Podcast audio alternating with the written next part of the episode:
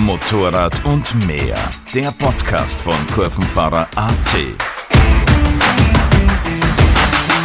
Herzlich willkommen bei einer neuen Folge unseres Podcasts Motorrad und mehr von Kurvenfahrer.at. Heute ein bisschen mit vertauschten Rollen. Mein Name ist Johannes und natürlich ist heute auch wieder mit dabei der Viktor. Christi. Servus. Und heute haben wir zwei besondere Gäste, und zwar die Bea und den Helmut.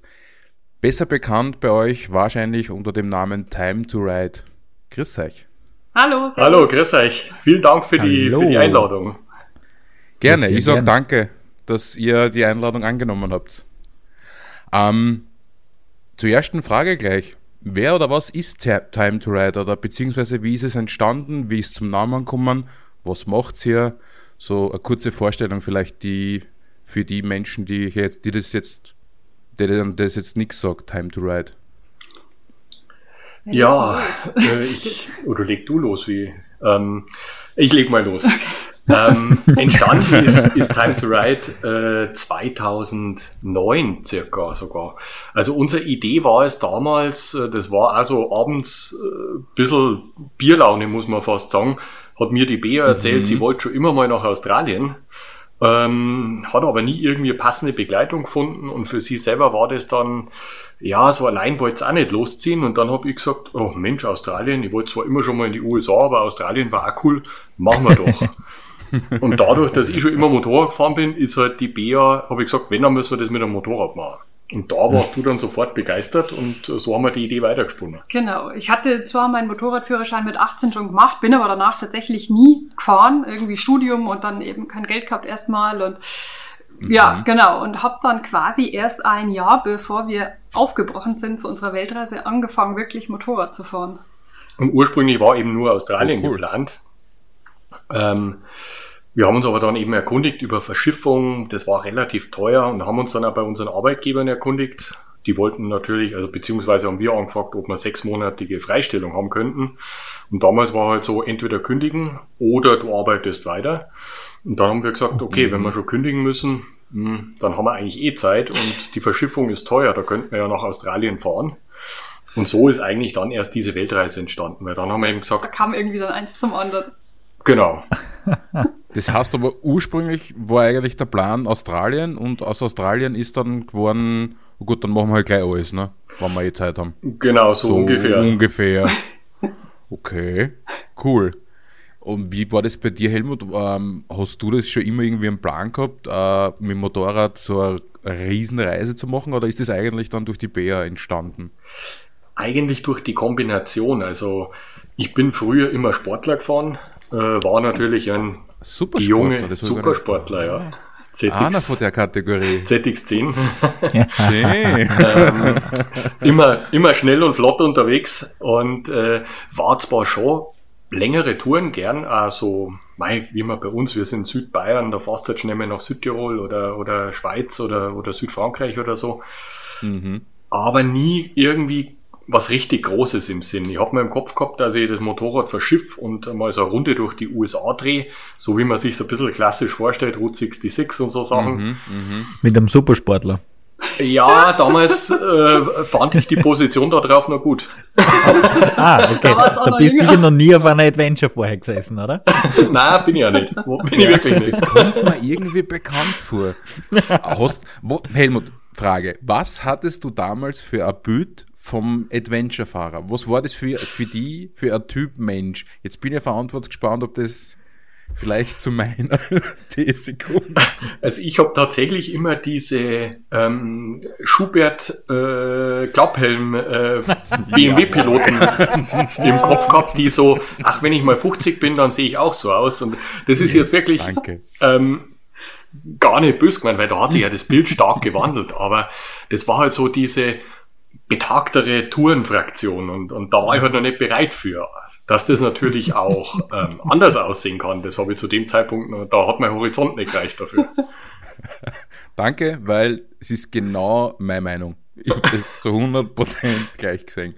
Ich meine, das erste Mal so ein Adventure-Gerät gefahren bin. Ich wurde dann eines Besseren belehrt später, ja. Das stimmt, aber zu dem Zeitpunkt war das halt so in meinem Kopf drin, ja.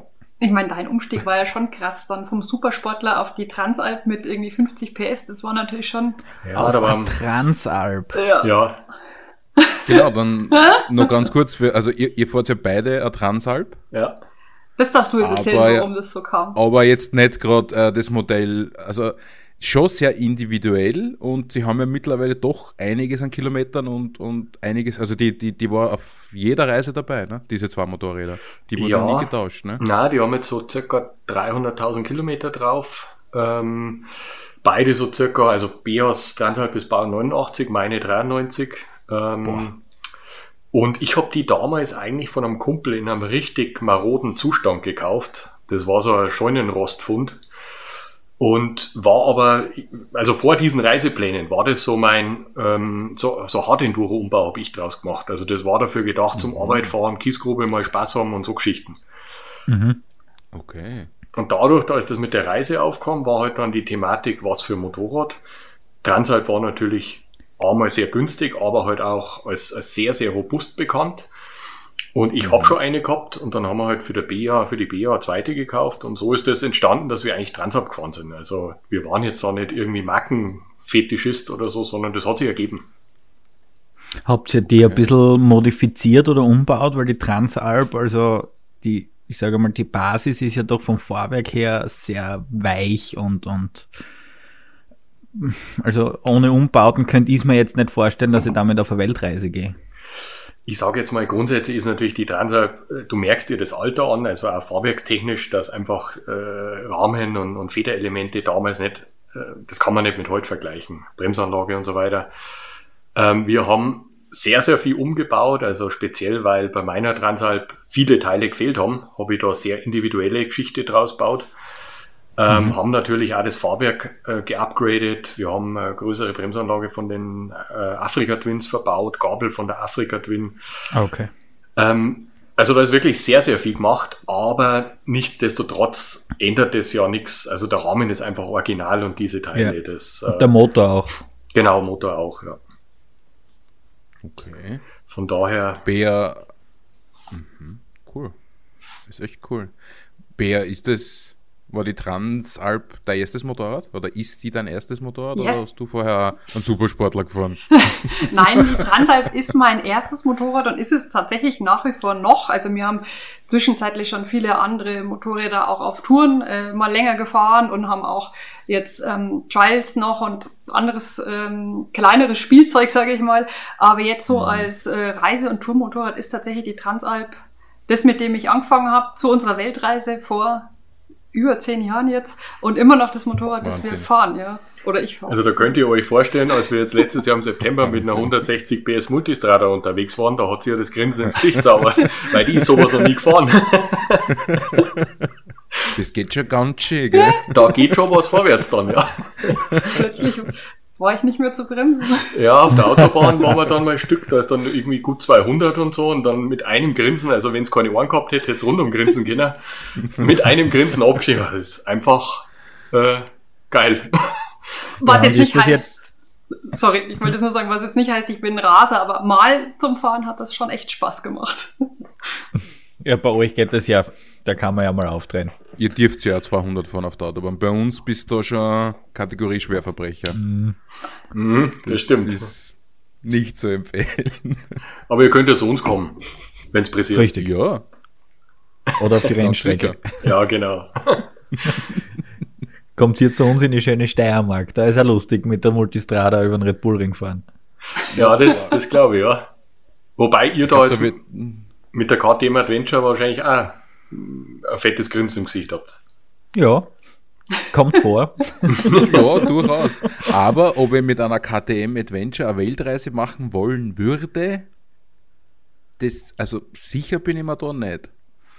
Na. Weil wir haben uns ja kennengelernt letztes Jahr beim Adventure Meeting. Ja. In Niederösterreich war das.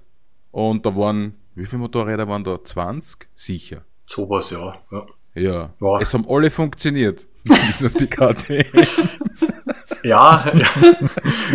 Kurzfristig. Und wir hatten ja da morgen noch gesprochen und hast schon Probleme gehabt und so. Na, also wirklich nur Kleinigkeiten und dann so 10 Minuten später die Tour geht los. Na, zack, springt nicht an. Also so richtiger Vorführeffekt eigentlich. Das war der Klassiker, ja. Ja. Also da ist, ich meine, ja, das ist dann sowieso eine interessante Geschichte. Heutzutage, also hättet ihr noch eine Weltreise vor? Fangen wir mal so an. Darf ihr das noch einmal machen oder sagt ihr, na, wir haben jetzt eigentlich wirklich, ihr habt ja, glaube ich, jeden Kontinent bereist. Oder? Nein, fehlt einer? Afrika fehlt uns. Okay. Von Nord nach Süd und West nach Ost, also komplett in dem Sinn. Und natürlich auch also viele... Nur Afrika. Naja, da habe ich noch ein bisschen was zum Aufholen. Aber wir haben natürlich auch viele andere Flecken, sind bei uns genauso weiß, so Richtung Indien oder Zentralasien. Also es gibt noch viel zu entdecken. Genau. Das heißt, auf Deutsch gesagt, also ihr werdet und wollt noch mal länger fortfahren oder eher nicht? Ja. Also dieses Ganze, was zurzeit herrscht, von dem jetzt einmal abgesehen. Ja. Also uns zieht schon wieder in die Ferne, ja. Also wir sind jetzt 4 Jahre wieder da, glaube ich. Ja. Und seit einem Jahr, würde ich sagen, merkt man schon ganz krass, dass... die Hufe wieder scharren, würde ich sagen. Ja. Das Fernweh. Also, ja. Das Fernweh und dann die Ruhe wahrscheinlich, oder? Also so kann man sich vorstellen. Mhm. Dieses Stressless oder einfach diesen Alltag so nicht haben. Ja, es so ist... kann man die Weltreise vorstellen, dass es einfach anders ist und entspannter. Und, also so meine Vorstellung, wenn ich darüber nachdenke, wie das sein kann. Ich sag mal, du hast da einen Alltag, also der entwickelt sich tatsächlich, auch wenn du jede Nacht woanders schläfst oder wie auch immer du das gestaltest. Wir haben halt viel gecampt zum Beispiel, aber du hast irgendwann, auch bei uns haben sich da Rollen rauskristallisiert, also die Bea hat halt meistens gekocht, auch wenn wir das nie festgelegt haben. Ich habe halt immer die Motorräder oder das Equipment gewartet, habe mich so ein bisschen mit Navigation, Routenplanung, also jeder hat halt seine Stärken quasi da rausgebracht. Und du hast auch da einen Alltag, aber es ist halt... Ich glaube, was viele unterschätzen, viele meinen, dass das Urlaub ist und es ist tatsächlich... Ich meine, es ist geiler als im Büro sitzen, gar keine Frage, aber es ist nicht zu vergleichen mit jetzt einem Urlaub, also weil es ist, du hast halt jeden Tag wirklich Herausforderungen, gerade wenn du Europa verlässt und in Ländern bist, wo es halt einfach ein bisschen wilder, chaotischer, nicht so wie bei uns organisiert zugeht, dann hast du schon jeden Tag Herausforderungen, die das natürlich ausmachen, das Reisen, aber die... wo es schon halt auch oft anstrengend ist, wo du abends wirklich einfach absolut erledigt bist und tot bist und einfach umfällst, weil es auch einfach anstrengend ist. Und genau, von dem her ist es geil, aber es ist kein Urlaub. Ich glaube das. Also aber würdest du davon Urlaub brauchen?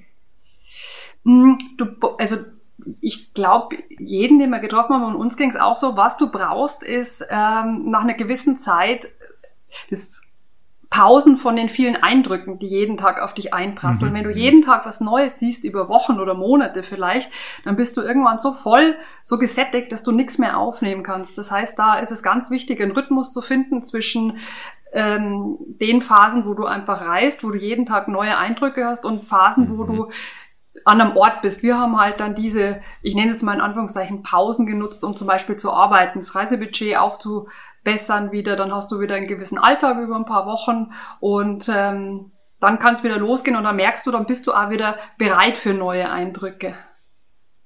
Okay. Auf das habe ich zum Beispiel gar nicht gedacht, dass du ja eigentlich irgendwann komplett gesättigt bist, dass irgendwann reicht das Ganze, ja klar, jeden Tag was anderes. Das stimmt schon, aber ich wollte vorher noch ganz kurz was ansprechen oder worauf ich eigentlich hinaus wollte. Nächste oder kommende längere Reisen? Wieder mit den Transalps oder dann doch was Neues? Oder keine Ahnung. Also es werden 2 Räder sein, aber na hoffentlich. Ganz was Unerwartetes, würde ich jetzt sagen. Also da kann man jetzt schlecht sagen, was Neueres, was anderes, nennen wir es mal so. Also es für die nächste richtig größere Reise, die wir schon im Kopf planen, die hoffentlich bald möglich sein wird, werden es nicht mehr die Transalp sein, aber was anderes sehr Überraschendes. Harley. Okay. Aber nein. Sag weder ja noch nein. Wäre auch eine Herausforderung. So, wir werden dann noch 2-3 Bierchen trinken und dann haben wir das nochmal. Also die Frage stellen wir dann hinten nochmal an. Aber Gut, lassen wir das jetzt mal einfach so, ich werde es dann nachher nochmal probieren. Okay. Was mich persönlich einfach wirklich interessiert zu dem Thema, ihr seid ja in mehreren Abschnitten unterwegs gewesen. Reden ist halt nicht so meine Stärke. Oder seid ihr die 5 Jahre am Stück unterwegs gewesen? Mehr oder weniger. Also wir sind im Sommer 2011 losgefahren, sind dann bis Australien gefahren, waren da dann mal eine Zeit auf einer Rinder- und Baumwollfarm, haben da quasi unser Reisebudget aufgebessert, ein paar Monate, 3,5, 4 Monate ungefähr, sind dann wieder weitergereist, waren dann... Dann haben wir von Australien ging es dann weiter nach Neuseeland und von da haben wir nach Südamerika verschifft und aus Kostengründen hatten wir uns für eine Containerverschiffung per Frachtschiff entschieden und nicht für einen Flug. Okay, und das war roundabout 4 Monate unterwegs und da hat sich natürlich die Frage gestellt, was machst du 4 Monate ohne Motorrad? Wir hatten für Neuseeland kein Arbeitsvisum. In Südamerika hat sich Arbeiten einfach nicht wirklich gelohnt, weil es ein Lohnniveau halt deutlich niedriger ist. Und da war dann tatsächlich die Überlegung, wir haben unsere alten Arbeitgeber angeschrieben, war genau über den Sommer, ob sie uns kurzfristig über den Sommer für irgendwelche Projekte brauchen könnten. Und das hat tatsächlich geklappt und wir sind dann quasi von Neuseeland mit einem Gabelflug heim nach München geflogen, haben hier gearbeitet, haben gewartet, bis die Motorräder in Santiago de Chile ankommen und sind dann quasi im Herbst, also im deutschen Herbst, nach Südamerika geflogen. Wir waren da sehr spannend. Okay. Wir waren ja mehrere Monate in Bogota bei einer Familie, dann nochmal sesshaft für, ich glaube, keine 4 Monate, 3 Monate. Ja, gearbeitet auch. Und waren dann nochmal 4 Wochen zu Hause. Schwester hat geheiratet, da sind wir auch nochmal heimgeflogen. Also, wir sind jetzt nicht am Stück gefahren in dieser Zeit. Es wären eigentlich umgerechnet sowieso viel zu wenig Kilometer dann gewesen, weil es waren ungefähr 155.000 Kilometer auf 5 Jahre. Das ist jetzt gar nicht so viel eigentlich. Mhm. Naja gut, wenn man die Pausen und so weiter mitrechnet, ich glaube, das kann man jetzt nicht mit einer europäischen Tagestour mit 400 Kilometer vergleichen. Das passt ja hinten und vorne nicht zusammen. Ne? Ich glaube, 400 Kilometer im Nirgendwo, das ist ja nicht realistisch. Ne? Du bist vielleicht auf, weiß ich nicht, 100, wann überhaupt. Ne? Also ich glaube, das war ganz unterschiedlich. Wir hatten Tage in der Mongolei oder in Chile, da haben wir, weiß ich nicht. 12 Kilometer in 12 Stunden geschafft. und Gatsch bis zum Hals. Ja, Gatsch war gar nicht. Ja, es war schon. Das Wetter war ein Problem und es war schon auch schlammig und da musste man am Fluss durchqueren und so. Aber irgendwie, ja, wir haben das irgendwie die Streckenempfehlungen irgendwie falsch verstanden. Also ich meistens. Helmut wollte eine Abkürzung fahren, wo es keine Abkürzung gab und er war sich sicher, da ist die Abkürzung. Das kam, also kam öfter vor. Ich kenn diese Fälle, aber komischerweise wissen immer die Männer die Abkürzung und die funktioniert oft. Ja, genau. Ich meine, es ist jetzt, ich rede jetzt mir nicht selber nicht gut, aber ich kenne solche Stories und es ist immer, er hat gesagt, ja, okay. Es ist tatsächlich meistens so, glaube ich. So der Mann sagt, und die Bea konnte ich dann schon überzeugen, weil dann, meinst du wirklich, und da haben wir doch nicht so ganz, wie soll ich sagen, ganz ernste Infos und so. Und dann ist immer so, ach, da gibt's voll die tolle Aussicht oder irgendwelche Tiere, die man da bewundern kann und so. Ja gut, dann fahren wir halt da. Und dann kriege ich wieder richtig Prügel, wenn das so richtig hässlich wird. Also nur weil irgendjemand mit den Jacks da drüber kommt, heißt das nicht, dass man mit dem Motorrad da drüber kommt. Naja, Optimismus gehört halt da auch dazu. Ja. Genau. Eigentlich müsste ich es langsam wissen, aber du kannst mich immer wieder überzeugen. Ja. Ich meine, es passiert nicht jedes Mal, dass wir so in die Kacke greifen, aber es war schon dabei. Es wird wahrscheinlich 1, 2 mehrmals passiert sein in der ganzen Zeit, ne? Ja, es ist 1, 2 Mal. In Peru sind wir mal auf so einem Schmugglerpfad unterwegs gewesen und dann hat der Einheimische auch gesagt, also Top-Strecke, aber fahrt's da auf gar keinen Fall mit Nacht, das ist echt gefährlich.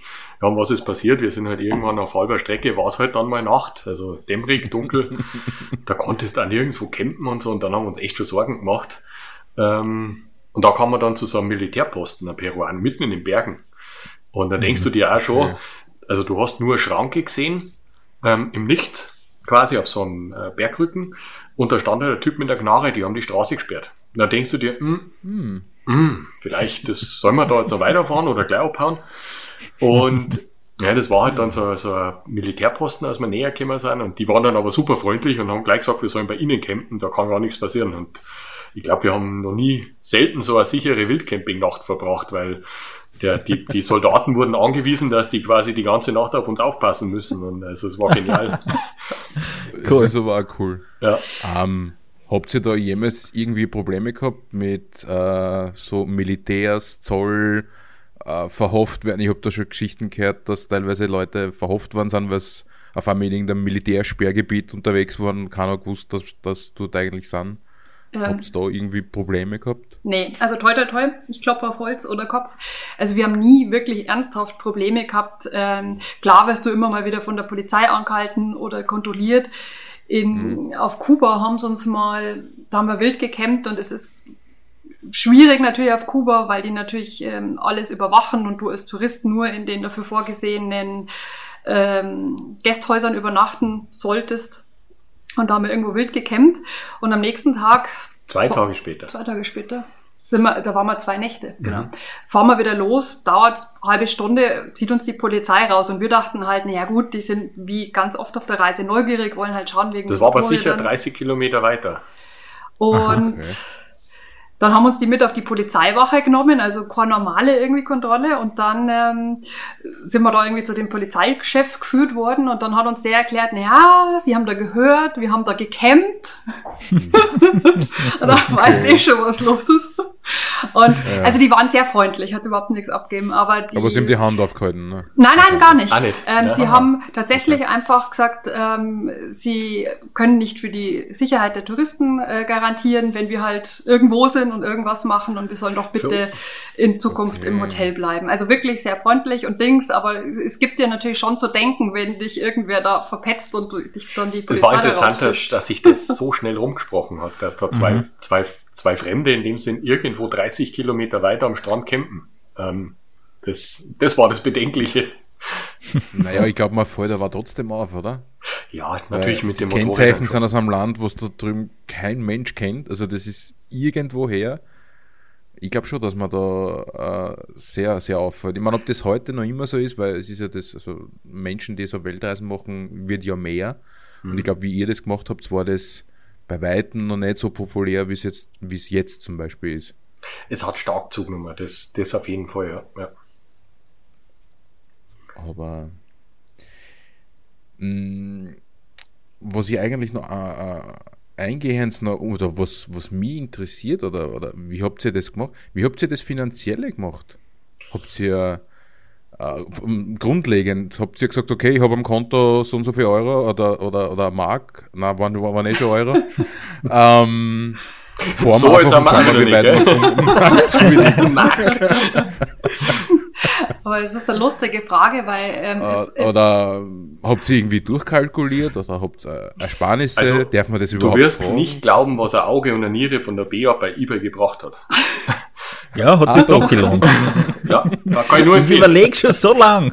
Man muss dazu sagen, es ist tatsächlich, grundsätzlich ist die Frage überhaupt kein Thema, weil wir haben weder reich geerbt, noch haben wir reiche Eltern oder so. Wir haben einfach als klar war, wir wollen die Reise machen, viel gearbeitet, Zusatzjobs angenommen, viel gespart, alles verkauft, was nicht nied- und nagelfest ist und dann einfach losgefahren mit dem Ersparten und dann halt auch sehr günstig gereist. Das heißt, so wenig wie möglich in Hotels oder Restaurants gegangen, sondern so viel wie möglich halt wild gecampt, selber gekocht und einfach halt da ein bisschen aufs Geld geschaut und dann brauchst du nicht so viel wie jetzt jemand, der vielleicht von seinem irgendwie 2.000 Euro pro Monat Pauschalurlaub meint, hochzurechnen, was wir bräuchten für so eine Reise. Also das ist tatsächlich günstiger, als man meint.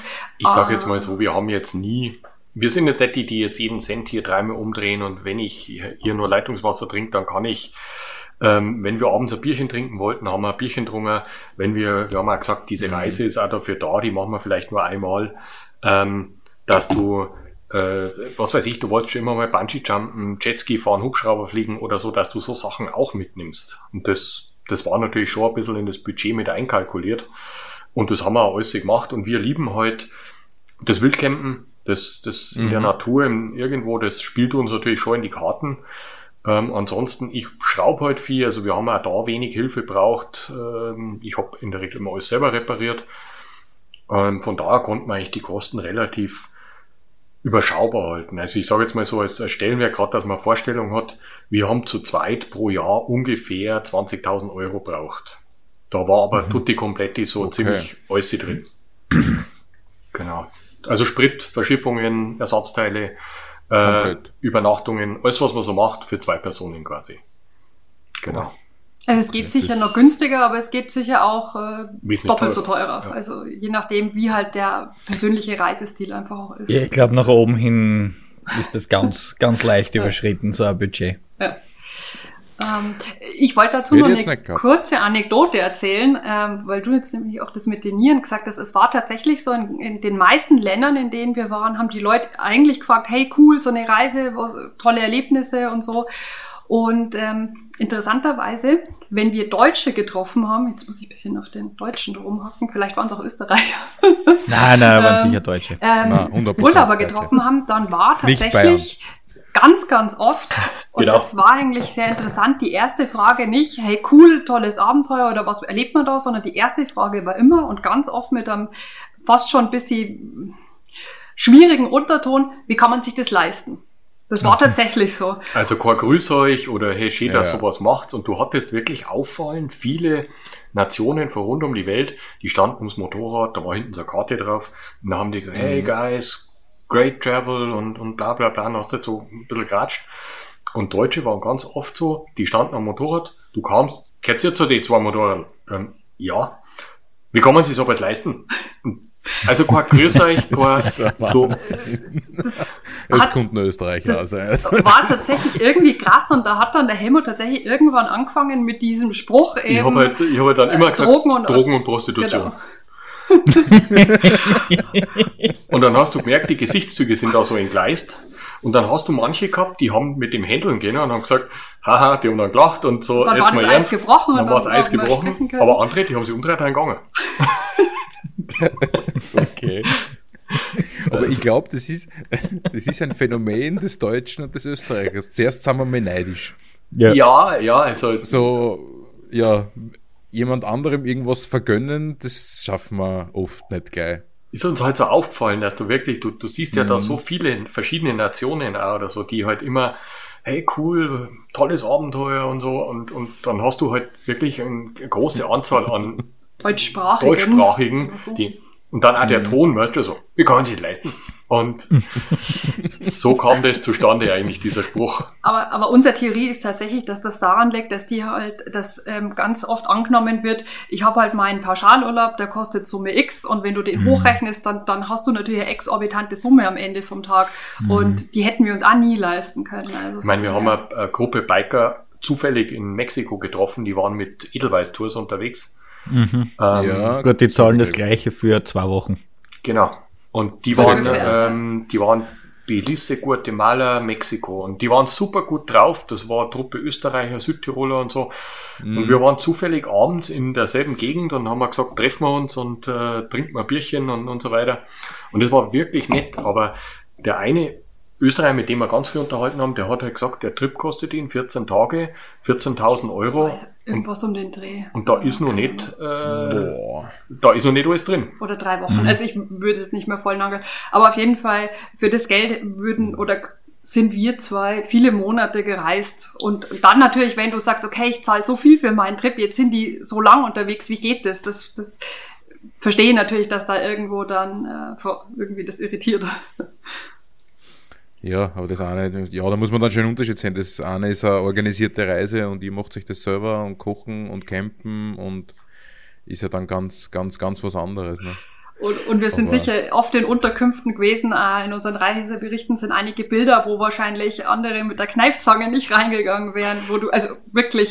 Ich meine, ist ja wie bei allem so, wenn so luxuriös. Ja. Sehr, sehr. Mit. Also da waren schon wilde Sachen dabei, da muss man schon ein bisschen, wie soll man sagen, robust sein, auch als Frau. Gut, das sind dann, ich glaube, da trifft dann andere Länder, andere Sitten trifft es dann teilweise recht gut. Ne? Ja. Die legen da dann teilweise, glaube ich, eher wenig Wert auf solche Sachen. Ja, aber es ist interessant, an was man sich alles gewöhnt, also es ist tatsächlich so, ja. Na, gewöhnt man sich wirklich dran oder habt ihr das einfach nur so hingenommen und gesagt, okay, ist heute in 8 so, oder war das dann nach dem 10. Mal so, ja okay, ist halt so, mal egal. Wir arbeiten gerade viel an der Webseite und arbeiten jetzt gerade so die Reiseberichte auf. Und da war jetzt zum Beispiel Indonesien dran. Indonesien hat man immer so richtige Löcher. Also so die Wände verschimmelt, die haben ja dann auch keine Dusche, sondern das ist einfach ein Wasserbassin, ein gemauertes, da sind dann Mückenlarven und alles Sand drin und das Wasser schöpfst du da raus, kippst dir über den Kopf und mit dem duschst du. Und gleichzeitig daneben ist halt ein Loch im Boden, da machst halt dein Geschäft und da spülst du mit der gleichen Kelle dann auch runter. Und es sieht auf Bildern schon sportlich aus. Also, aber sportlich, okay. Für uns ist das irgendwie so ganz. Das ist Alltag geworden, einfach Reisealltag, ja. Da. Das stört euch dann nicht so. Nein. Hat man da gesundheitliche Probleme, ja, oder kann man sich da dementsprechend vorbereiten? Keine Ahnung, wenn man genug sauft, Dreck fordert. Der so muss natürlich, damit man da auf der Höhe bleibt. Ja. Alkohol. Immer genug Bier trinken. Man hört immer wieder, dass, also mir fallen jetzt ein paar Storys von Südafrika ein, dass die Leute dort einfach so obligatorisch in der Früh und am Abend der Stamperl, Schnaps, Whisky oder sonst was trinken. Ob das jetzt wirklich das Allheilmittel ist oder nicht, keine Ahnung, aber wie habt ihr das? Habt ihr euch da irgendwie vorbereitet drauf? Oder, weil ich denke, wenn man sich da mit gerade abgestandenem Wasser und so, kann man sich ja doch einiges einfangen. Nach wie vor natürlich gefährlich ist. Wasser ist, egal ob es jetzt irgendwo auf einem Salat drauf ist oder da kannst du dich auch gar nicht so richtig abhärten. Also wir haben immer auch auf den Straßenständen, wir haben alles von überall gegessen. Also in Asien, was weiß ich, die hat oben die Nudels noch frittiert und unten sind die Ratten vorbeigelaufen zum Beispiel oder so. Also wo du sagst, Mensch, das ist aber... Grundsätzlich habe ich schon das Gefühl gehabt, dass die Mägen oder dass der Körper robuster wird über die Zeit, aber wir haben uns schon immer wieder mal was eingefangen. Mal ich, mal er. Einfach eine Magenverstimmung, wo du ein paar Tage flach gelegen bist. Ich glaube, das Übelste, was wir jemals hatten, das war unschön, weil wir es auch beide hatten, war in Peru, hat man einen Parasiten, Magen-Darm-Parasiten. Okay. Die sind da wohl auch recht gängig, dass man sich sowas einfängt. Und da sind wir beide wirklich über Woche flach gelegen, so dass wir dann auch ins lokale Krankenhaus gefahren sind, um uns ein Antibiotikum geben zu lassen, weil es hat halt einfach nichts mehr geholfen, also kein Imodium mehr, keine Aktivkohle mehr, das ging einfach so. Dann lernst du dich ja also pärchenmäßig besser kennen, weil wir haben uns dann, wir waren in so einem irgendwann in den Anden auf 4000 Metern, scheiß hoch, Höhenkrankheit. Dann haben wir gesagt, das geht, bei ihr ist überhaupt nicht mehr gegangen, dann haben wir gesagt, jetzt fahren wir zurück und dann bleiben wir da über Nacht. Dann haben wir uns da so ein Hotel gesucht. Da war niemand drin. Und dann hat die halt irgendwie das einzige Zimmer, das einzigste, was sie hat, das war im 3. Stock. Da hast du so viel Luft mit auf 4000 Meter, gell? Dann haben wir uns da raufgeschnauft, haben unseren ganzen Schrott da hochgetragen. Und das war halt ein ganz einfaches Zimmer, wo quasi zwischen Bad, und das war das Praktische, dass das Bad nicht auf dem Gang war, sondern im Zimmer, das Bad war quasi mit einer Sperrholzplatte vom Bett abgetrennt. Aber die Schüssel war quasi genau dahinter und am Kopf, also genau hinterm Kopfteil eigentlich. Also da war schon auch eine Tür. Da war noch eine Tür. Ah ja. Und da also war es richtige schöne Privatsphäre, ne? Ja, genau. Und wenn du halt gerade, du hast dir halt in der Früh aus dem Bett kämpft und so und dann fragst du halt den anderen, Mensch, wie geht's da denn? Und dann so, na, ich glaube, mir geht's schon wieder eigentlich ganz. Und dann in dem Moment zerreißt dich auf der Kloschüssel, dass... Das kriegt ja der andere dann wirklich auch live mit, in dem Sinn, du, ich glaube, es geht. Vielleicht sollte man noch einen Tag bleiben. Ja. Und also da hat es uns echt übel erwischt und da hat tatsächlich auch nur das Antibiotikum dann aus dem Krankenhaus geholfen. Und die wussten dann auch gleich, was wir haben und was wir brauchen, und 2 Tage später war das Übelste schon dann rum dann, aber die Woche davor war echt unschön. Das kann man vorstellen. Wie habt ihr das überhaupt mit der Reiseapotheke gemacht? Ja. Habt ihr die länderspezifisch angepasst oder einfach so das Übliche mitgenommen, und wann dann solche Spezialfälle auftreten sollten, dort so die örtlichen Ärzte aufsuchen? Oder? Also wir hatten am Anfang relativ viel dabei, weil wir tatsächlich totale Grünschnäbel auch waren, was das Weitreisen angeht. Und wir haben ja gedacht, ja, wer weiß, ob es die Medikamente irgendwo gibt. Und ich habe irgendwie den halben Hausmedikamentenschrank dabei gehabt. Rückblickend, du kriegst in der Regel in jedem Land alles. Und ganz im Gegenteil, in den Ländern, wenn du irgendein Problem hast, sogar passend dann das, was du brauchst. Die kennen sich halt mit dem Problem vor Ort besser aus, weil die haben das einfach vielleicht ganz oft, sei es jetzt Malaria oder der Parasit da in Peru, das war so ein Schnips, du hast das und das. Und trotz, also ich habe ja wir haben nur wenig Spanisch gesprochen und im Krankenhaus hat der nur Spanisch gesprochen, aber trotzdem habe ich bildlich ein bisschen vorgemacht, was ich für Auspuffgeräusche habe und dann wusste er sofort, da braucht man das und das. Sonst geht man einfach einmal hinter die Sperrholzplatten und führt es einmal schnell vor, dann weiß er auch, was Sache ist. Nein, dem war das gleich mal klar, was da los ist. Also von dem her würde ich jetzt, wenn wir nochmal losfahren oder wenn uns jemand fragt, definitiv den Tipp geben, wirklich nur so ein paar Basics dabei haben, irgendwie Schmerzmittel und solche Sachen und dann ansonsten wirklich vor Ort dann das organisieren, was man braucht. Weil ihr gesagt habt, ihr seid ins Krankenhaus gegangen und so, habt ihr da spezielle Krankenversicherung gehabt oder wart ihr über die normale Krankenversicherung, die ihr zu Hause auch habt oder wie habt ihr das angestellt? Also wir hatten über die Zeit wir haben uns ja in Deutschland quasi abgemeldet und haben eine Reisekrankenversicherung gehabt, die aber jetzt nicht in dem Sinn ist, wie man die kennt von einem Urlaub, die wo man dann für zum Beispiel 10 Euro dann für 6 Wochen zusätzlich abschließen kann, sondern das war eine richtige Langzeit-Auslandsreise, Krankenversicherung. Okay. Das zum Beispiel auch Leute haben, die beruflich irgendwie über mehrere Monate oder Jahre irgendwo im Ausland arbeiten und die deckt dann solche Sachen ab, genau. Und das ist dann weltweit, das braucht man nicht jedes Mal für jedes Land oder so, sondern...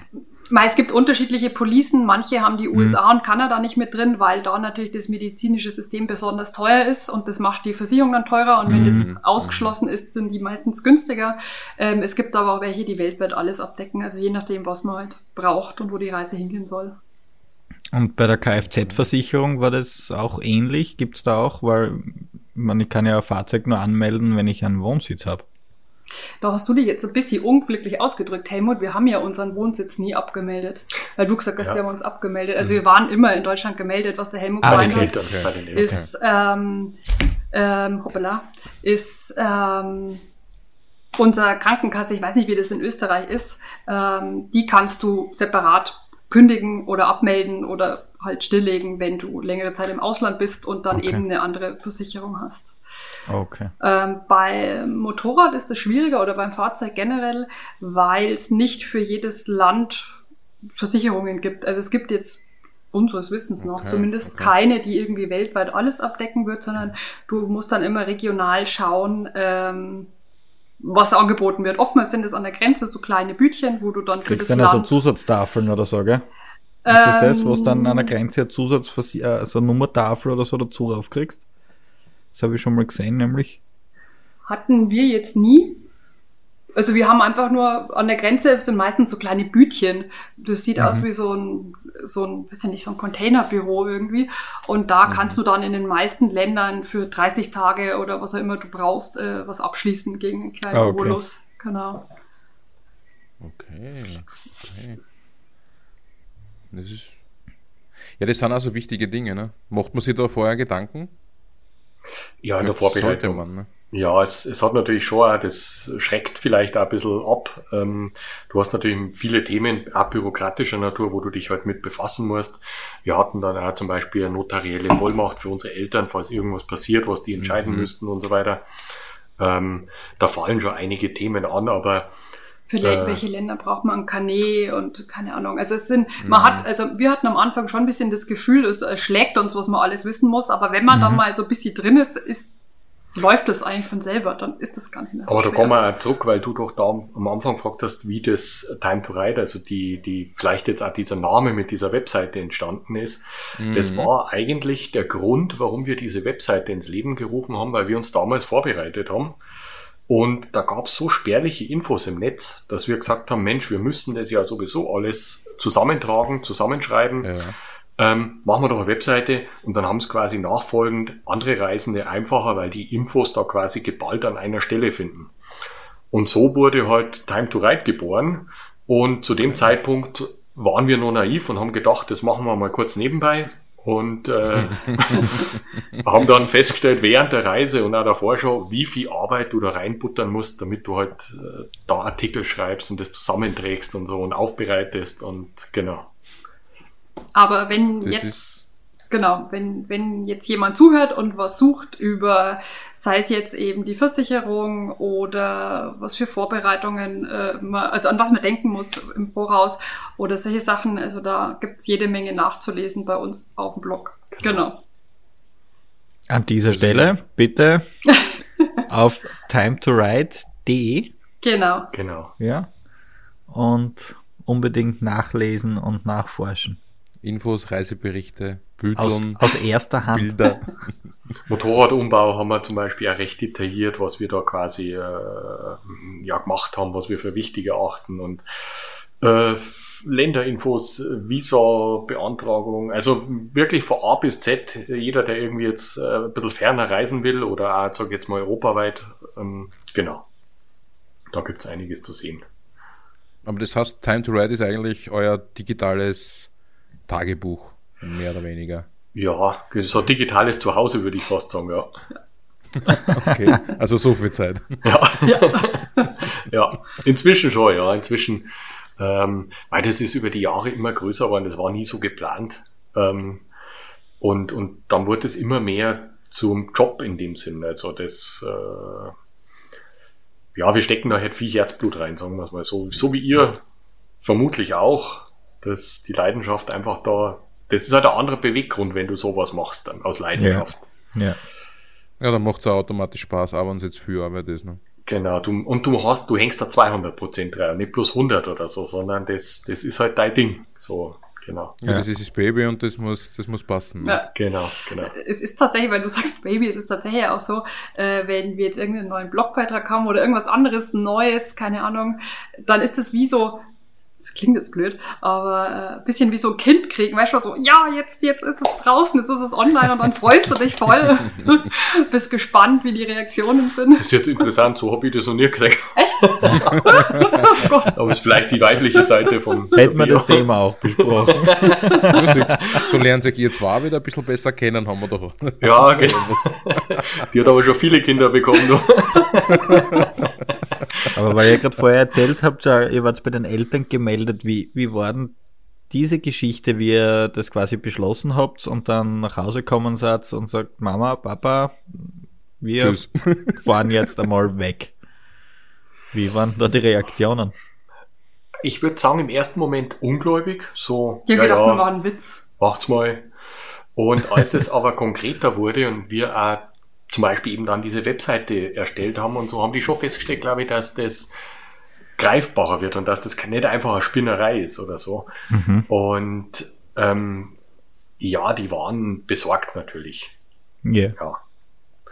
Das war das eine, besorgt oder ängstlich, weil natürlich viele Leute einfach über die Medien und die negativen Schlagzeilen Vorurteile haben von vielen Ländern und halt einfach nur das Negative sehen und nicht und das Positive. Und die Kombination Motorradfahren. Ja, das hat es natürlich nicht besser gemacht. Hast du fremdes Land und Motorradfahren, das ist natürlich schon so eine Thematik dann, ja. Aber ich glaube, diese Medienberichte oder diese Darstellungen von anderen Ländern, soweit ich das mitbekommen habe, stimmen oft so überhaupt nicht. Oder doch? Na, also wir haben tatsächlich, ich fange jetzt mal an mit zum Beispiel Russland oder so. Du hast jetzt so ein Vorurteil von dem Land und denkst dir, ja Mensch, die trinken alle Wodka und ja, du wie du es halt vielleicht auch in den Filmen ein bisschen siehst. Aggressiv und so. Ja. Und dem ist halt gar nicht so. Genau, und das ist halt überhaupt, also wir hatten Russland, Kasachstan, Mongolei, mitunter die herzlichsten Menschen auf der gesamten Reise, die uns halt einfach auch um Mitternacht, du suchst irgendwas, weißt nicht, wo du hin sollst und dann fährt jemand, hält dich auf und sagt, hey, kann ich dir helfen? Und dann fährt der 2 Stunden vor dir her und schleppt dich von A bis Z, nur, dass er dir hilft und gibt dir dann noch Geld, damit er wirklich alles passt, so ungefähr. Also das krass. Und generell auch die Gastfreundschaft und so ist also wirklich gerade jetzt in, sagen wir mal, Richtung Osten rüber, also Ukraine war schon toll und dann eben auch Russland, Kasachstan, Mongolei, wie du gesagt hast, super gastfreundlich, auch Leute, die jetzt nichts mit Motorrad zu tun hatten, wo du einfach irgendwie mit Händen und Füßen auf der Straße ins Gespräch kommst, weil unser Russisch war ziemlich rudimentär. Und die uns dann halt einfach eingeladen haben zu sich, und die wohnen ja oftmals sehr, sehr, sehr einfach im Vergleich zu dem, was wir jetzt aus Deutschland vom Standard her gewohnt sind, und trotzdem, die sind derart gastfreundlich und die kochen einen auf und jetzt ist da jemand da und die bemühen sich und betuddeln uns, und also das war Wahnsinn, das war unglaublich. Aber stimmt das da nicht, oder? Das sagt man ja, desto weniger einer hat, desto mehr gibt er. Ja. Stimmt das mit den Ländern? Ja. Also ich habe den Eindruck von in Griechenland hatte ich den Eindruck, die am allerwenigsten gehabt haben, am allermeisten hergegeben oder die meiste Hilfe angeboten oder sich am meisten darum gekümmert, und die das meiste Geld haben, also jetzt ganz, ganz pauschal gesagt, denen ist es dann am ersten egal gewesen. Ich meine, du hast speziell natürlich die ländlichen Regionen sind super, super gastfreundlich, das war so unsere Erfahrung rund um den Globus. Und es spielt auch gar keine Rolle nicht, ob jetzt, also Religion ist vollkommen egal, wir hatten in Malaysia oder Indonesien viele, die sind ja großteils muslimisch zum Beispiel oder so, aber das war überhaupt nie ein Thema, dass wir jetzt irgendwie an irgendwas anders glauben oder so, also wir waren einfach nur Menschen, wir sehen anders aus, klar, aber trotzdem waren wir Menschen, und die waren da super gastfreundlich, also wir hatten nicht einmal in diesen 5 Jahren, jetzt muss ich einmal vorstopfen, irgendeine negative Erfahrung. Wir erzählen es immer wieder, das gefährlichste Erlebnis auf der gesamten Reise war tatsächlich, dass wir fast auf der Schweinejagd in Australien erschossen worden wären. Und da denkst du dir ja auch, Mensch, okay. Australien, erste Weltland, wie kann sowas passieren? Aber das... Um vielleicht das mit der Gastfreundschaft nochmal abzuschließen. Das Einzige, was man natürlich schon merkt, ist, desto touristischer ein Ort oder Land ist, desto mehr ausländische Touristen kommen, desto mehr leider nimmt diese Gastfreundschaft und diese Offenheit ab, und desto mehr sehen natürlich die Einheimischen uns einfach als Touristen, die Geld ins Land bringen und denen man irgendwas entweder verkauft oder wie immer. Also das hat man tatsächlich gemerkt in den sehr touristischen Gegenden, dass du da einfach wirklich mehr so einfach nur noch der wandelnde Geldbeutel bist, und wenn du dann aber wieder aufs Land rauskommst, dahin, wo jetzt die Pauschaltouristen nicht so kommen, dann ist das wieder wie ausgewechselt. Das war tatsächlich auch überall so. Okay, gut, das kennen wir, glaube ich, von unseren Regionen genauso. Touristische Gebiete sind dann noch mehr Kategorie anders, wie wenn du jetzt einfach am Land bist. Ne? Ja. Trotz alledem. Ich meine, wir haben Entschuldigung, wir haben zum Beispiel, weil wir haben immer gesagt, Deutschland ist ja schon vielleicht ein bisschen reservierter gegenüber, also auch nicht so hilfsbereit vielleicht und nicht so offen.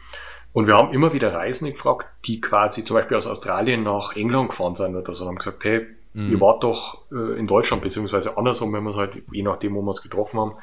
Dann haben wir immer nachgefragt, weil es uns interessiert hat, wie habt ihr Deutschland empfunden?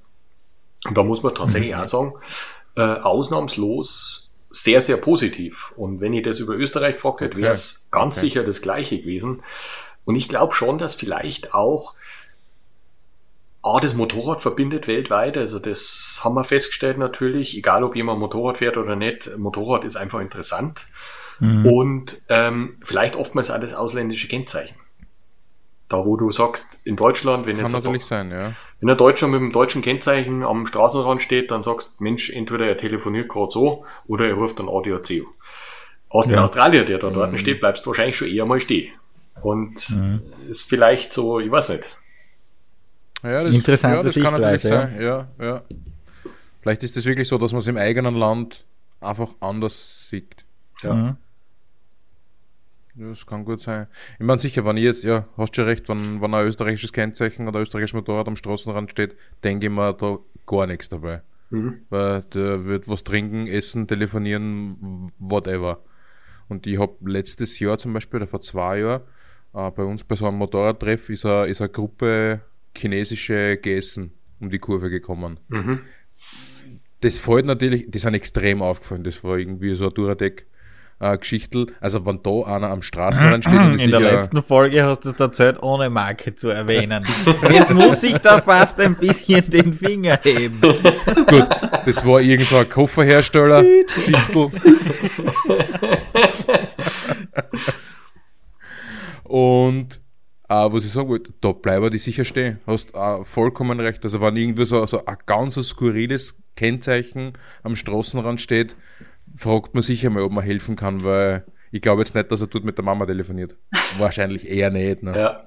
Wobei wir uns tatsächlich angefangen haben, du, Helmut, natürlich mehr, wenn wir irgendwo, auch wenn wir jetzt in Deutschland oder Europa und wo sind, wenn wir irgendwo am Straßenrand wen stehen sehen, wo es jetzt nicht offensichtlich ist, dass die Pause machen, dass wir zumindest mal kurz anhalten oder langsamer werden und mit dem Daumen nach oben oder unten zeigen, um einfach irgendwie zumindest ein Zeichen zu geben, passt alles oder nicht, und wenn jetzt irgendwas nicht passt, auch hier zu helfen mehr, weil wir schon irgendwie festgestellt haben, einfach auch die Geste, dass du überhaupt fragst, finde ich, ist einfach was wahnsinnig positiv ist irgendwie. Mhm. Mhm. Stimmt, weil selbstverständlich ist es heutzutage bei uns leider nicht mehr. Ja.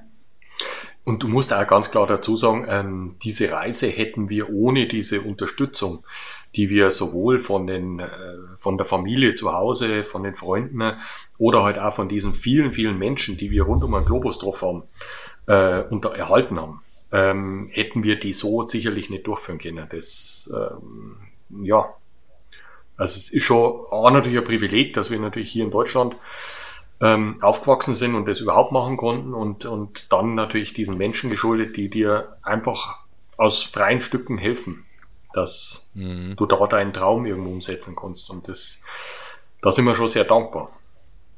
Ja.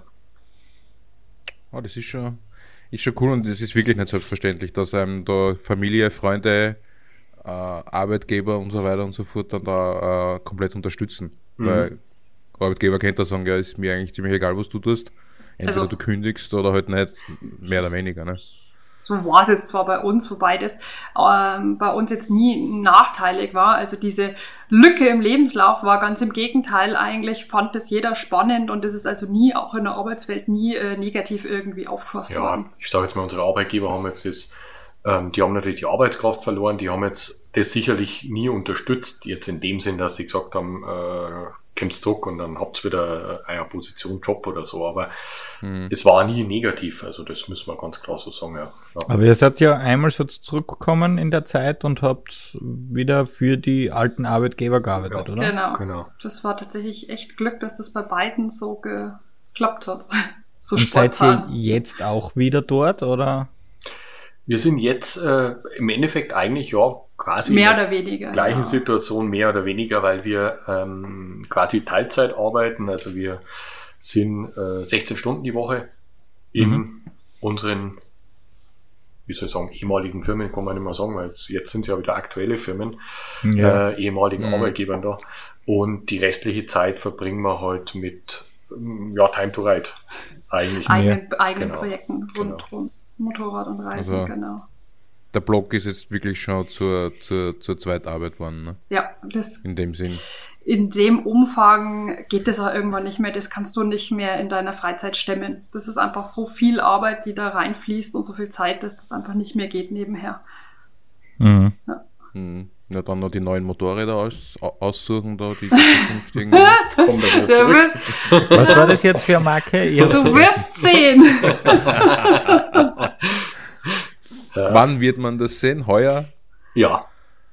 Heuer noch. Mhm. Ja, ich bin gespannt. Wohin soll es denn gehen? Also wird das Afrika werden? Wenn man Afrika, dann wären es zwar Africa Twins. Ich klebe ihm gerade den Mund zu. Sagen wir mal so, es wird Sand im Spiel sein. Ah. Also die nächste Reise wird eine längere. Ja. Geplant. Ja. Sofern halt möglich. Ich meine, das ist also heuer sicher noch nicht. Also eigentlich ist es Thematik mit natürlich dieser Corona-Situation, dass man... sobald es wieder besser geht. Genau. Schon klar. Wie ist das eigentlich... Ich meine, ihr seid jetzt so lang unterwegs gewesen, in aller Herren Länder. Macht es euch noch Spaß, in Bayern eine Tagesrunde fahren? Auf einen Café? Macht ihr das? Oder sagt ihr eigentlich, na, das gibt mir nichts, das bringt mir nichts? Also eigentlich, was uns Spaß macht, ist hier natürlich so ganz kleine Straßen zu erkunden, die wir davor nicht kannten. Speziell mit der Transalp und ich sage jetzt mal, diesen 50 PS macht es natürlich richtig Spaß, wenn du so ganz kleine Stresslein fährst. Mhm. Das machen wir natürlich schon gern, aber ich muss auch dazu sagen, wir haben so unser Umfeld schon sehr, sehr intensiv abgegrast und das kennt ihr wahrscheinlich auch da. Schnell mal Sonntagnachmittag an Ort XY oder so, den man eh schon 200 Mal angefahren hat, macht nicht mehr so viel Spaß. Sicher. Das, genau. Also es muss dann schon eigentlich ein bisschen weiter weg sein, dass man dann trotzdem die Emotion oder den Spaß oder die Leidenschaft halt wieder so ausleben kann. Ne? Ja, ich sage jetzt mal so, zum Beispiel letztes Jahr, wo wir uns auf dem Treffen da in wie hieß es da? Allensteig, genau, getroffen haben. Das war super, weil das war einfach so eine nette Strecke durch Österreich, wo wir noch nie gefahren sind und das ist einfach an jeder Ecke dann spannend und das macht uns total viel Spaß. Also das muss gar nicht exotisch sein, aber halt ein bisschen was anderes, was Neues. Genau. Mhm. Verstehe schon. Oh, cool. Das ist für uns ja mittlerweile ziemliches Thema. Also so diese schnelle Nachmittagsrunde, so 1, 2, 3 Stunden irgendwo hin, da muss ich mich schon fast überwinden dazu, weil man kennt irgendwann wirklich schon jeden Straßenstipfel, gell? Mhm. Und hinziehen tut es mir dann schon immer mehr dort, was du halt noch nicht so oft warst oder so, aber das geht sich dann meistens mit einem Tag schon einmal aus. Ja, genau, das halt dann irgendwann brauchst du ein bisschen, musst mehr Zeit investieren, also ja. Ich sage jetzt eigentlich mal, die Orte, wo's ruhig ist. Also das ist das, was mir mittlerweile immer mehr, ich war da früher definitiv anders, aber einfach, ich will meine Ruhe haben. So blöd das jetzt klingt, aber ich will das genießen an einem See, an einem Fluss, ist ja egal wo, wie, also so diese großen Motorradtreffs, ich fahre da schon hin und wieder mal hin, aber im Großen und Ganzen brauche ich es nicht. Wo dann 100 Motorradstängern und einer ist besser wie der andere und da bin ich lieber ein bisschen eremitiger unterwegs. Das geht uns genauso. Also wir bevorzugen jetzt eher so die Natur, die Ruhe. Also zum Beispiel, bei uns ist ja oder bei euch ist ja Südtirol auch nicht weit oder so. Ich meine, das ist ja grundsätzlich ein Paradies zum Motorradfahren mit am Anfang sicher, aber jetzt kommt das Aber. Ja, genau. Ja. Geile Aussichten und Seen und Berge und Kurven und was weiß ich. Aber es ist halt auf Dauer, also inzwischen ist es zu überlaufen. Und das macht keinen Spaß mehr. Das ist tatsächlich so, ja. Also wenn es da im Hochsommer ein richtiges Wochenende erwischt, macht es viel, aber keinen Spaß. Genau. Ja, oder hunderte Motorräder oder ich sage jetzt einmal, belassen wir es bei Hunderte auf einem Berg. Du kannst in einer Kolonne dort aufschieben. Ja. Naja. Hm. Ja, nee, da geht's uns ähnlich. Und klar sind das geile Strecken, spektakuläre Aussichten, aber dann suchen wir uns lieber irgendwo eine nette, kleine Strecke, irgendwo weniger spektakulär, aber dafür einfach ruhiger und erkunden da irgendwas. Das macht uns tatsächlich mehr Spaß, als jetzt irgendwo diese sehr viel frequentierten Pässe rauf und runter zu heizen. Also diese Standardrouten, die jeder kennt, die jeder fährt. Dann eher nicht so, ne? Ja. Wie war das eigentlich im Zuge eurer Weltreise? Seid ihr da viel Motorradfahrern begegnet oder waren das eher wenig? Ich meine, in Städten oder in den urbanen Bereichen wahrscheinlich wieder mehr, aber seid ihr vielen Weltreisenden, oder sagen wir anders, seid ihr vielen Weltreisenden begegnet? Ganz unterschiedlich. Trink noch mal einen Schluck. Ist fast gescheiter. Ganz unterschiedlich eigentlich. Also so bis Vladivostok, Osteuropa, Asien da. Ganz wenig. Fast niemand. Ja. Südostasien eigentlich auch sehr wenige. Australien verhältnismäßig für die Zeit eigentlich auch wenige. Eigentlich also, in Südamerika hat es dann angefangen, dass es deutlich mehr waren. Okay. Ja, würde ich jetzt auch sagen. Bei Südamerika konntest du einmal 15 an einem Tag treffen. Ah, gut, das ist schon viel. Oh ja, so Route 40, so diese gängigen Strecken, die jeder irgendwie mal fahren muss. So. Das hätte ich jetzt aber nicht gehabt. Also ich hätte eigentlich mehr geglaubt, dass da im Osten und asiatischen Bereich mehr unterwegs sind. Einfach nur, weil diese Regionen einfach öfters mitkriege in den sozialen Medien. Mhm. Das waren halt an einer Weltreise startet, die meisten halt so Richtung China. Ich meine, so du musst... Seidenstraße, Pamir Highway und so die Geschichten. Ja. Sieht man halt sehr oft. Ne? Ich meine, du hast natürlich, da liegen jetzt natürlich, wir sind vor 10 Jahren losgefahren quasi. Mhm. Also das, ja, stimmt, da war natürlich auch noch mal ein bisschen andere Zeit da. Und unsere Route war auch anders. Wir sind über die Mongolei gefahren und über Sibirien. Das machen jetzt eher weniger. Die meisten fahren dann eben, wie du sagst, Seidenstraße Richtung Indien. Mhm. Und wir sind quasi bis Mongolei über Sibirien, dann Baikalsee bis wirklich da ans japanische Meer oben gefahren. Also in diese eher im Norden eben. Und das ist jetzt sicher auch eine Route, die jetzt nicht ganz so gängig ist wie die Südroute und dadurch vielleicht auch etwas weniger unterwegs waren. Es gibt schon immer wieder so Anlaufpunkte, zum Beispiel in Ulaanbaatar gab es damals das Oasis, so ein Jurten-Gasthaus, das einfach sehr bekannt war unter Reisenden. Und da triffst du dann schon gebündelt wieder Leute, entweder mit Autos oder mit Motorrädern oder Rädern, also alle möglichen. Aber ich glaube, das gibt es heute noch. Ich bild mir ein, ich habe das erst vor kurzem nochmal irgendwo in einem Bericht oder irgendwo ist mir das untergekommen. Das gibt es heute noch, bild ich mir ein, ja. Hast du wahrscheinlich zeitverzögert gelesen auf einer Website Time to Ride oder so? Ja, das kann sein. Ich glaube, time2ride.de, da habe ich irgendwas gelesen, da müsst ihr mal hinschauen. Ziemlich schlecht gemachte Seite. Würde ich auf gar keinen Fall empfehlen. Gut, das hast du jetzt gesagt. Ja. Was ich jetzt noch abschließend, schauen wir, ob wir es zusammenbringen. Wie habt ihr, also das interessiert mich persönlich jetzt einfach nur, die Reiseplanung, habt ihr das mehr oder weniger durchgetaktet oder habt ihr es versucht oder habt ihr gesagt, na, wir setzen uns jetzt aufs Motorrad und fahren einfach? Oder hat es da einen groben Plan gegeben bezüglich, weiß ich nicht, Visas und...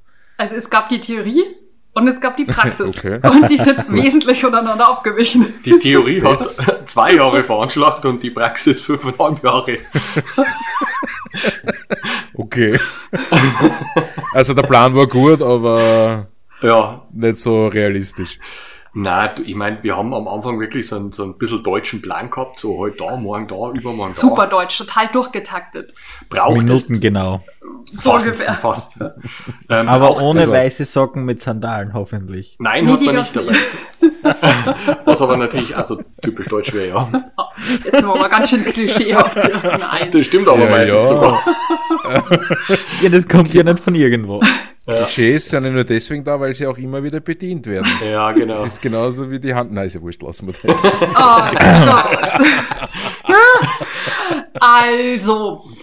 Also wir haben tatsächlich das relativ durchgetaktet, jetzt nicht minutiös, aber zumindest irgendwie so grob wochen- oder monatsmäßig. Und wir haben auf dem Weg Richtung Vladivostok schon gemerkt, irgendwie... Auf Reisen sein ist ganz was anderes wie zu Hause das Planen. Und in Südostasien war es dann klar, dass unser 2-Jahresplan einfach überhaupt nicht funktioniert. Also der hätte sicher funktioniert, wenn wir uns einfach an den Plan gehalten hätten und stur gefahren wären. Aber wir haben halt gemerkt unterwegs, dauern viele Sachen länger, vieles ist einfach überhaupt nicht kalkulierbar. Und auch ganz oft liegen die wirklich spannenden Sachen da, wo du nicht deine Route lang geplant hast, sondern eben rechts davon, links davon oder ganz woanders. Und da haben wir gesagt, nee, wir wollen nicht stur weiterfahren, sondern wir wollen uns einfach auf das einlassen, auf das Reisen, einfach spontan entscheiden. Fahren wir halt dahin oder bleiben einfach irgendwo, weil es aus irgendeinem Grund besonders spannend ist oder weil uns jemand eingeladen hat und wir irgendwie Teil von der Familie dann waren für eine Zeit. Und dann war uns eigentlich in Thailand oder in Südostasien war dann klar, okay, das funktioniert so nicht, wie wir das geplant haben. Gut, ihr habt aber auf der anderen Seite Zeitstress, habt ihr ja keinen gehabt, dass ihr gesagt habt, okay, wir müssen in einem Jahr zurück sein, weil ich meine, unser limitierender Faktor war tatsächlich Geld in dem Sinn. Wir haben halt was gespart gehabt und haben halt gesagt, das muss für 2 Jahre reichen, wobei aufgrund der Infos, die wir halt so im Netz gefunden haben, da ist halt schwierig, du kannst das nicht da rauslesen, ich habe das braucht und der hat das braucht, weil es halt auch sehr unterschiedlich ist, je nachdem, wie man reist. Von da haben wir auch bloß spekuliert, ja, das wird schon reichen für die Zeit. Und es hätte natürlich jetzt für die 2 Jahre wahrscheinlich gereicht, Aber dadurch, dass wir dann in Australien die Möglichkeit hatten, mit diesem Work-and-Travel-Visum relativ einfach zu arbeiten und da auch gutes Geld verdient war, ja, hat das dann eigentlich schon die Reise wieder verlängert, ohne einen bestimmten Endzeitpunkt. Und dann haben wir halt irgendwann unterwegs angefangen, auch so Freelancer-mäßig zu arbeiten. Wir haben angefangen, Reiseberichte für Zeitschriften zu schreiben. Wir haben Reisetagebuch geschrieben, Helmut hat fotografiert. Dann hat sich das so ergeben, dass wir irgendwann für Magazine geschrieben haben, Motorradabenteuer oder Tourenfahrer oder auch englischsprachige Magazine unterwegs.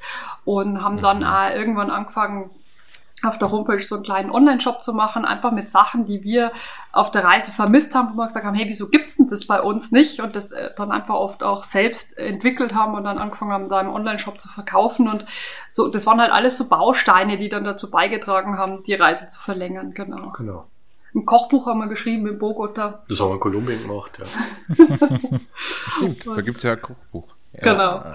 All diese solche Sachen, genau. Für speziell Campingkocher. Genau. Für speziell Benzinkocher, ein Flammkocher, weil also ganz viele tatsächlich uns geschrieben haben, eben, sagen wir mal, esst ihr jahrelang jetzt nur irgendwie Dosenravioli? Also nein, man kann auch was anderes kochen. Und zwischendurch auch Dosengulasch.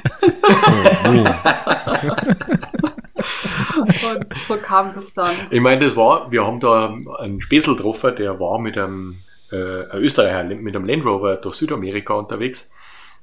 Und mit dem haben wir das Kochbuch gemacht, der ist beruflich Koch.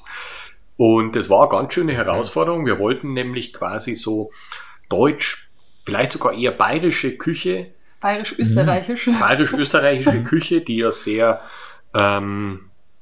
deftig, bodenständig ist und so. Das wollten wir halt quasi in dem Kochbuch präsentieren. Aber wir haben gesagt, wir wollen das alles nachkochen. Also das soll jetzt nicht irgendwie, kann man schon vielleicht auf einem Benzinkocher machen. Sondern das muss natürlich auch alles praxisorientiert wirklich, funktionieren. Ja. Und jetzt mussten wir den Leberkaster selber zusammenhäckseln und ist dann eher schwierig, ne? Das ist dann schwierig, ja. Aber es war das Problem natürlich in Kolumbien, Zutaten aufzutreiben, die für alle Gerichte war es ein bisschen schwierig. Und wir haben österreichischen Küche entsprechen. 2 Monate lang jeden Tag gekocht wie die Wilden, mehrfach und dann eben fotografiert alles. Und ich glaube, wir haben echt jeder irgendwie 5 Kilo zugenommen in den 2 Monaten. Ganz kurz. Okay. Die mussten dann wieder abtrainiert werden. Abgehungert. Ich glaube, das ist bei so einer Weltreise aber nicht so das größte Problem, dass man so zum Zunehmen anfängt, oder? Glaube ich jetzt einmal. Na, du waren wir jetzt nicht gerade ein Kochbuch für bayerisch-österreichische Küche in der Planung. In Kolumbien geschrieben. Wie heißt das dann? Kalorien-Olé oder so. Semmelknödel und Schweinsbraten. Viel Spaß beim Einkaufen. Das Lustige war, wir hatten uns da bei so einer kolumbianischen Familie eingemietet. Das war sehr nett. Die haben uns dann irgendwie als Kindersatz adoptiert. Und die haben dann immer wir haben natürlich das gegessen und haben immer die mitessen lassen, weil wir immer größere Portionen gekocht haben. Und die haben quasi dann 2 Monate lang das komplette Repertoire an unserer deutsch-österreichischen Küche da probieren müssen, was für die natürlich zum Teil auch echt exotisch war. Also Sauerkraut zum Beispiel ist jetzt was vielleicht jemand, der es nicht gewohnt ist, nicht ganz so toll oder findet. Oder Knödel oder so, das kennen die ja gut. Das ist ja ganz normal, ne? Das war für mich immer so faszinierend, dass Sauerkraut eigentlich in Nordamerika schon sehr verbreitet ist. Ja. Also dort ist das absoluter Begriff, ja. Weiß ich jetzt gar nicht tatsächlich. Wir haben so ein allein paar Mal in New York Hotdog mit Kraut. Ja, hast recht. Sauerkraut. Ja, das heißt sogar so. Ja. Sauerkraut. Weil Australien zum Beispiel haben wir es auch das ein oder andere Mal, wenn wir irgendwo zu Gast waren, haben wir gesagt, ey, Mensch, wir machen mal einen Schweinsbraten mit Sauerkraut. So. Als Dankeschön, wenn wir irgendwo übernachtet haben. Und das war zeitweise, hat das wirklich für große Fragen über den Kopf gesagt. So, wie kann man sowas essen? Fermentiertes Kraut.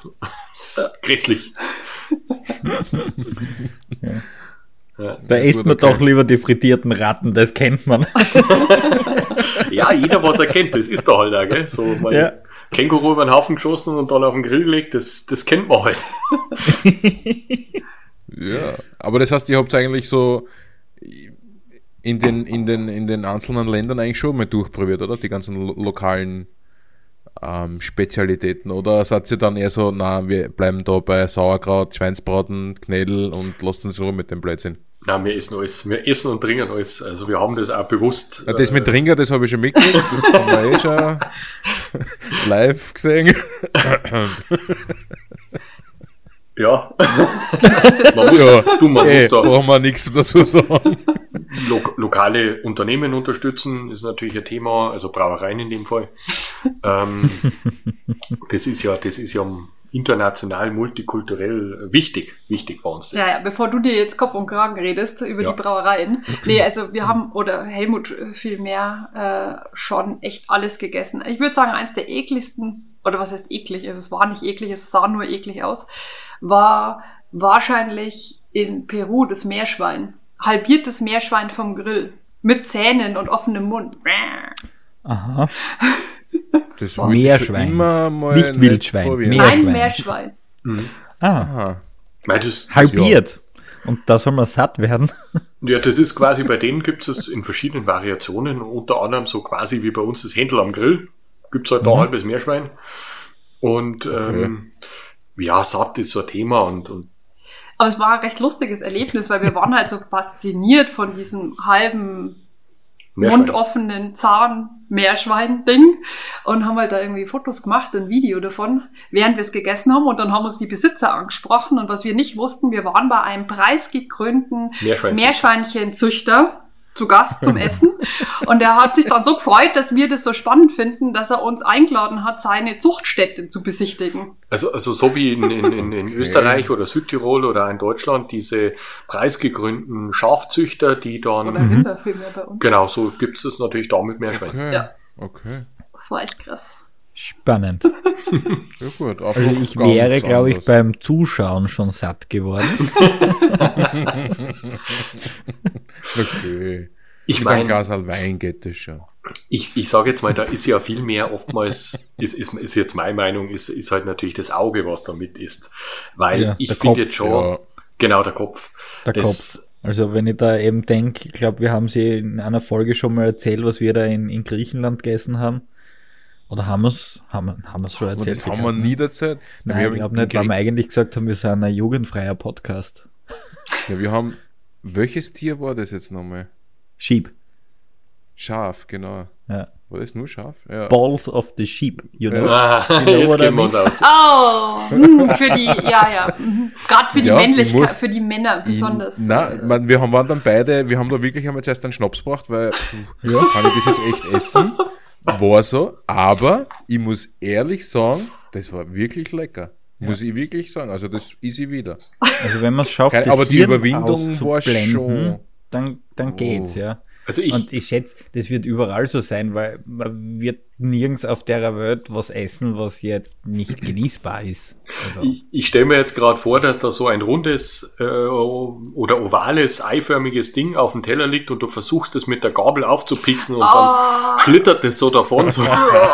Dadurch, dass es im Backteig frittiert ist, geht's. Dann kannst du es mit der Gabel auch, dann kannst du es anstechen. Okay. Aber das war dann, Gott sei Dank war das frittiert und war dann optisch nicht so abschreckend. Mhm. Man, wenn das dann dort so, naja, das brauche ich dann auch nicht. Aber wenn man es gewusst hat, hat man schon, auch erkennen können. Ja. Aber es war eben schon, so nett, da hat uns eben ein Grieche eingeladen und der hat einfach so quer durch die Karte bestellt und dann kommt er so am Tisch und dann sagt er, und wir nehmen halt so jeder von allem, ne? Und dann ist er schon so gesessen und hat schon so geschaut. Ne? Und dann, bevor wir es essen, sagt er, you know this? No. Also, ja, auch eigentlich Grieche, also das Englisch so peripher. Und dann sitzt er so verklemmt da und sagt, okay, let me explain this. You know, sheep. Or? Sheep, you know? Yes. Okay. And you know nuts? I don't mean nuts. Okay. Weil wenn du es davor nicht wusstest, da könntest du ja, ich stelle mir jetzt Chicken Wings vor, was? Frittiert oder paniert und zack, fertig. Aber wenn er es dir dann sagt, dann... Es war dann, also wenn er da nichts sagt, dann ist ich das und denke mir, irgendwas speziell gewürztes Fleisch, keine Ahnung. Ja. Und denkt mir da nichts weiter dabei. Nachdem er das gesagt hat, habe ich gedacht, okay. Aber da war ich dann trotzdem so neugierig, dass ich gesagt habe, okay, das probiere ich jetzt aus. Also ich bin dann nicht so, dass ich sage, nein, das interessiert mich nicht und mag ich nicht und will ich nicht. Das schon. Ja, und nachdem du deinen Mann gestanden hast, habe ich halt nachziehen müssen. Der Fahrkoster ist einmal nicht umgefallen tot, also war es okay.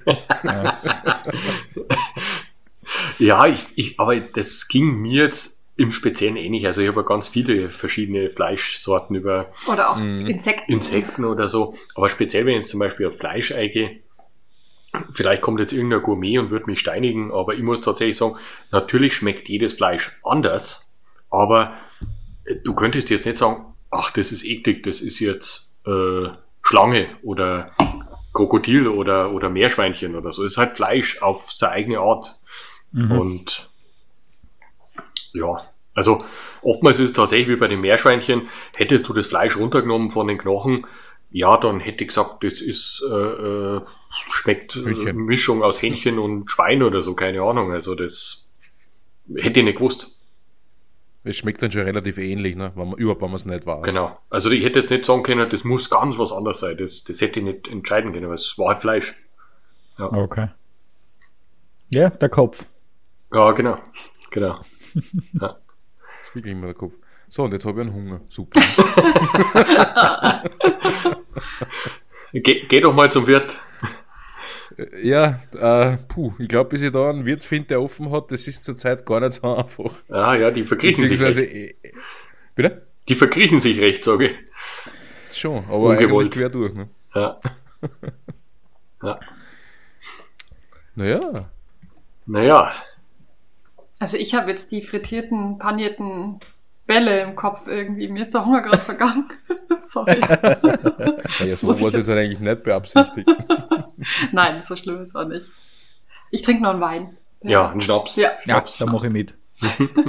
Prost. Das ist eine gute Idee. Prost. Und ich hätte gemeint, wir werden trotzdem jetzt einmal schauen, dass wir zu einem Ende kommen. Ich meine, wir könnten jetzt sicher noch 3, 5, 7 Stunden weiter quatschen. Aber ich glaube, wenn ihr jetzt da draußen wirklich Lust bekommen habt auf im Speziellen Time to Ride, schaut wirklich bei einer auf der Homepage vorbei. Es sind wirklich interessante Reiseberichte drinnen, Fotos, Beschreibungen, wie mache ich eine große Reise. Also wirklich lesenswert, schaut einfach mal vorbei. Ihr habt ja gemerkt, jetzt war es absolut sympathisch. Ich verstehe mich gut mit euch. Das haben wir ja schon damals im Waldviertel gemerkt, bei einem Bier. Ja. Ja, es war ja wirklich nur ein Bier, also das erste. Natürlich. Vom letzten weiß ich nichts mehr. Ging mir ähnlich. Und ja, vielleicht machen wir in der Zukunft noch mal was oder überhaupt, dass wir in der Zukunft, man wird sehen, was sich in der Zukunft so tut. Ja. Jawohl. Wie war das jetzt nochmal mit den neuen Motorrädern? Ich habe die Frage nicht verstanden. Ja, okay, passt. Ich kenne das. Na, also in diesem Sinne, danke fürs Zuhören. Es hat mir wirklich einen Spaß gemacht mit euch. Ging uns genauso. Also vielen, vielen lieben Dank. War ein total lässiges Gespräch mit euch zwei. Also. Vor allem finde ich jetzt in der etwas doofen Zeit macht richtig Spaß, einfach mit Gleichgesinnten mal wieder zu ratschen über Motorradfahren, über Reisen, über Erlebnisse. Das irgendwie kam auch bei uns die letzten Monate echt viel zu kurz und wir freuen uns schon und hoffen sehr, dass heuer wieder das eine oder andere Treffen möglich sein wird. Einfach ein bisschen Lagerfeuer, Bier trinken. Das schürt halt schon so den Funken ein bisschen am das Feuer ein bisschen am Brennen halten, so quasi, das irgendwie, es macht halt schon Spaß. Das ist unser der Antrieb für diesen Podcast, einfach auszubrechen. Ja. Geistig zumindest. Geistig auf Reisen zu gehen. Ja, auch ich darf Danke sagen an euch beide natürlich und aber diesmal auch an dich, lieber Hannes. Du hast dich wacker geschlagen. als Moderator. So viel geredet habe ich heute eigentlich nicht. Also, es war mir angenehm. Es war total angenehm. Und ich möchte auch noch einmal an dieser Stelle den Hinweis geben an für unsere E-Mail-Adresse mail@kurvenfahrer.at. Da könnt ihr bitte Wünsche, Ideen, Anregungen, aber bitte gerne auch Kritik einfach an uns schicken. Und wir werden ganz bestimmt darauf eingehen. Und auch möchten wir noch einmal erwähnen unsere Kurvenfahrer-Plauderecke. Die Facebook-Gruppe mit, jetzt habe ich nachgeschaut, Hannes, weil wir das letzte Mal gesagt haben, rund 2.500, das sind über 2.700 Mitglieder. Über 2.700 cool. Gleichgesinnte aus dem deutschsprachigen Raum zum Austauschen. Und auch auf der Website und auch in der Podcast-Beschreibung werden wir natürlich noch einmal Time to Ride auch verlinken. Sagen wir vielen Dank. Vielen lieben Dank euch. Ja. Und wenn jemand noch Fragen hat oder irgendwas auf unserem Blog nicht findet, dann einfach gern E-Mail an uns. E-Mail-Adresse gibt es dann auf dem Blog. Genau. Und super. Sehr gut. Dann trinken wir jetzt dann gemütlich ein Bier ohne Aufnahme und sagen jetzt einfach einmal Tschüss. Viert euch. Servus. Tschüss. Viert euch.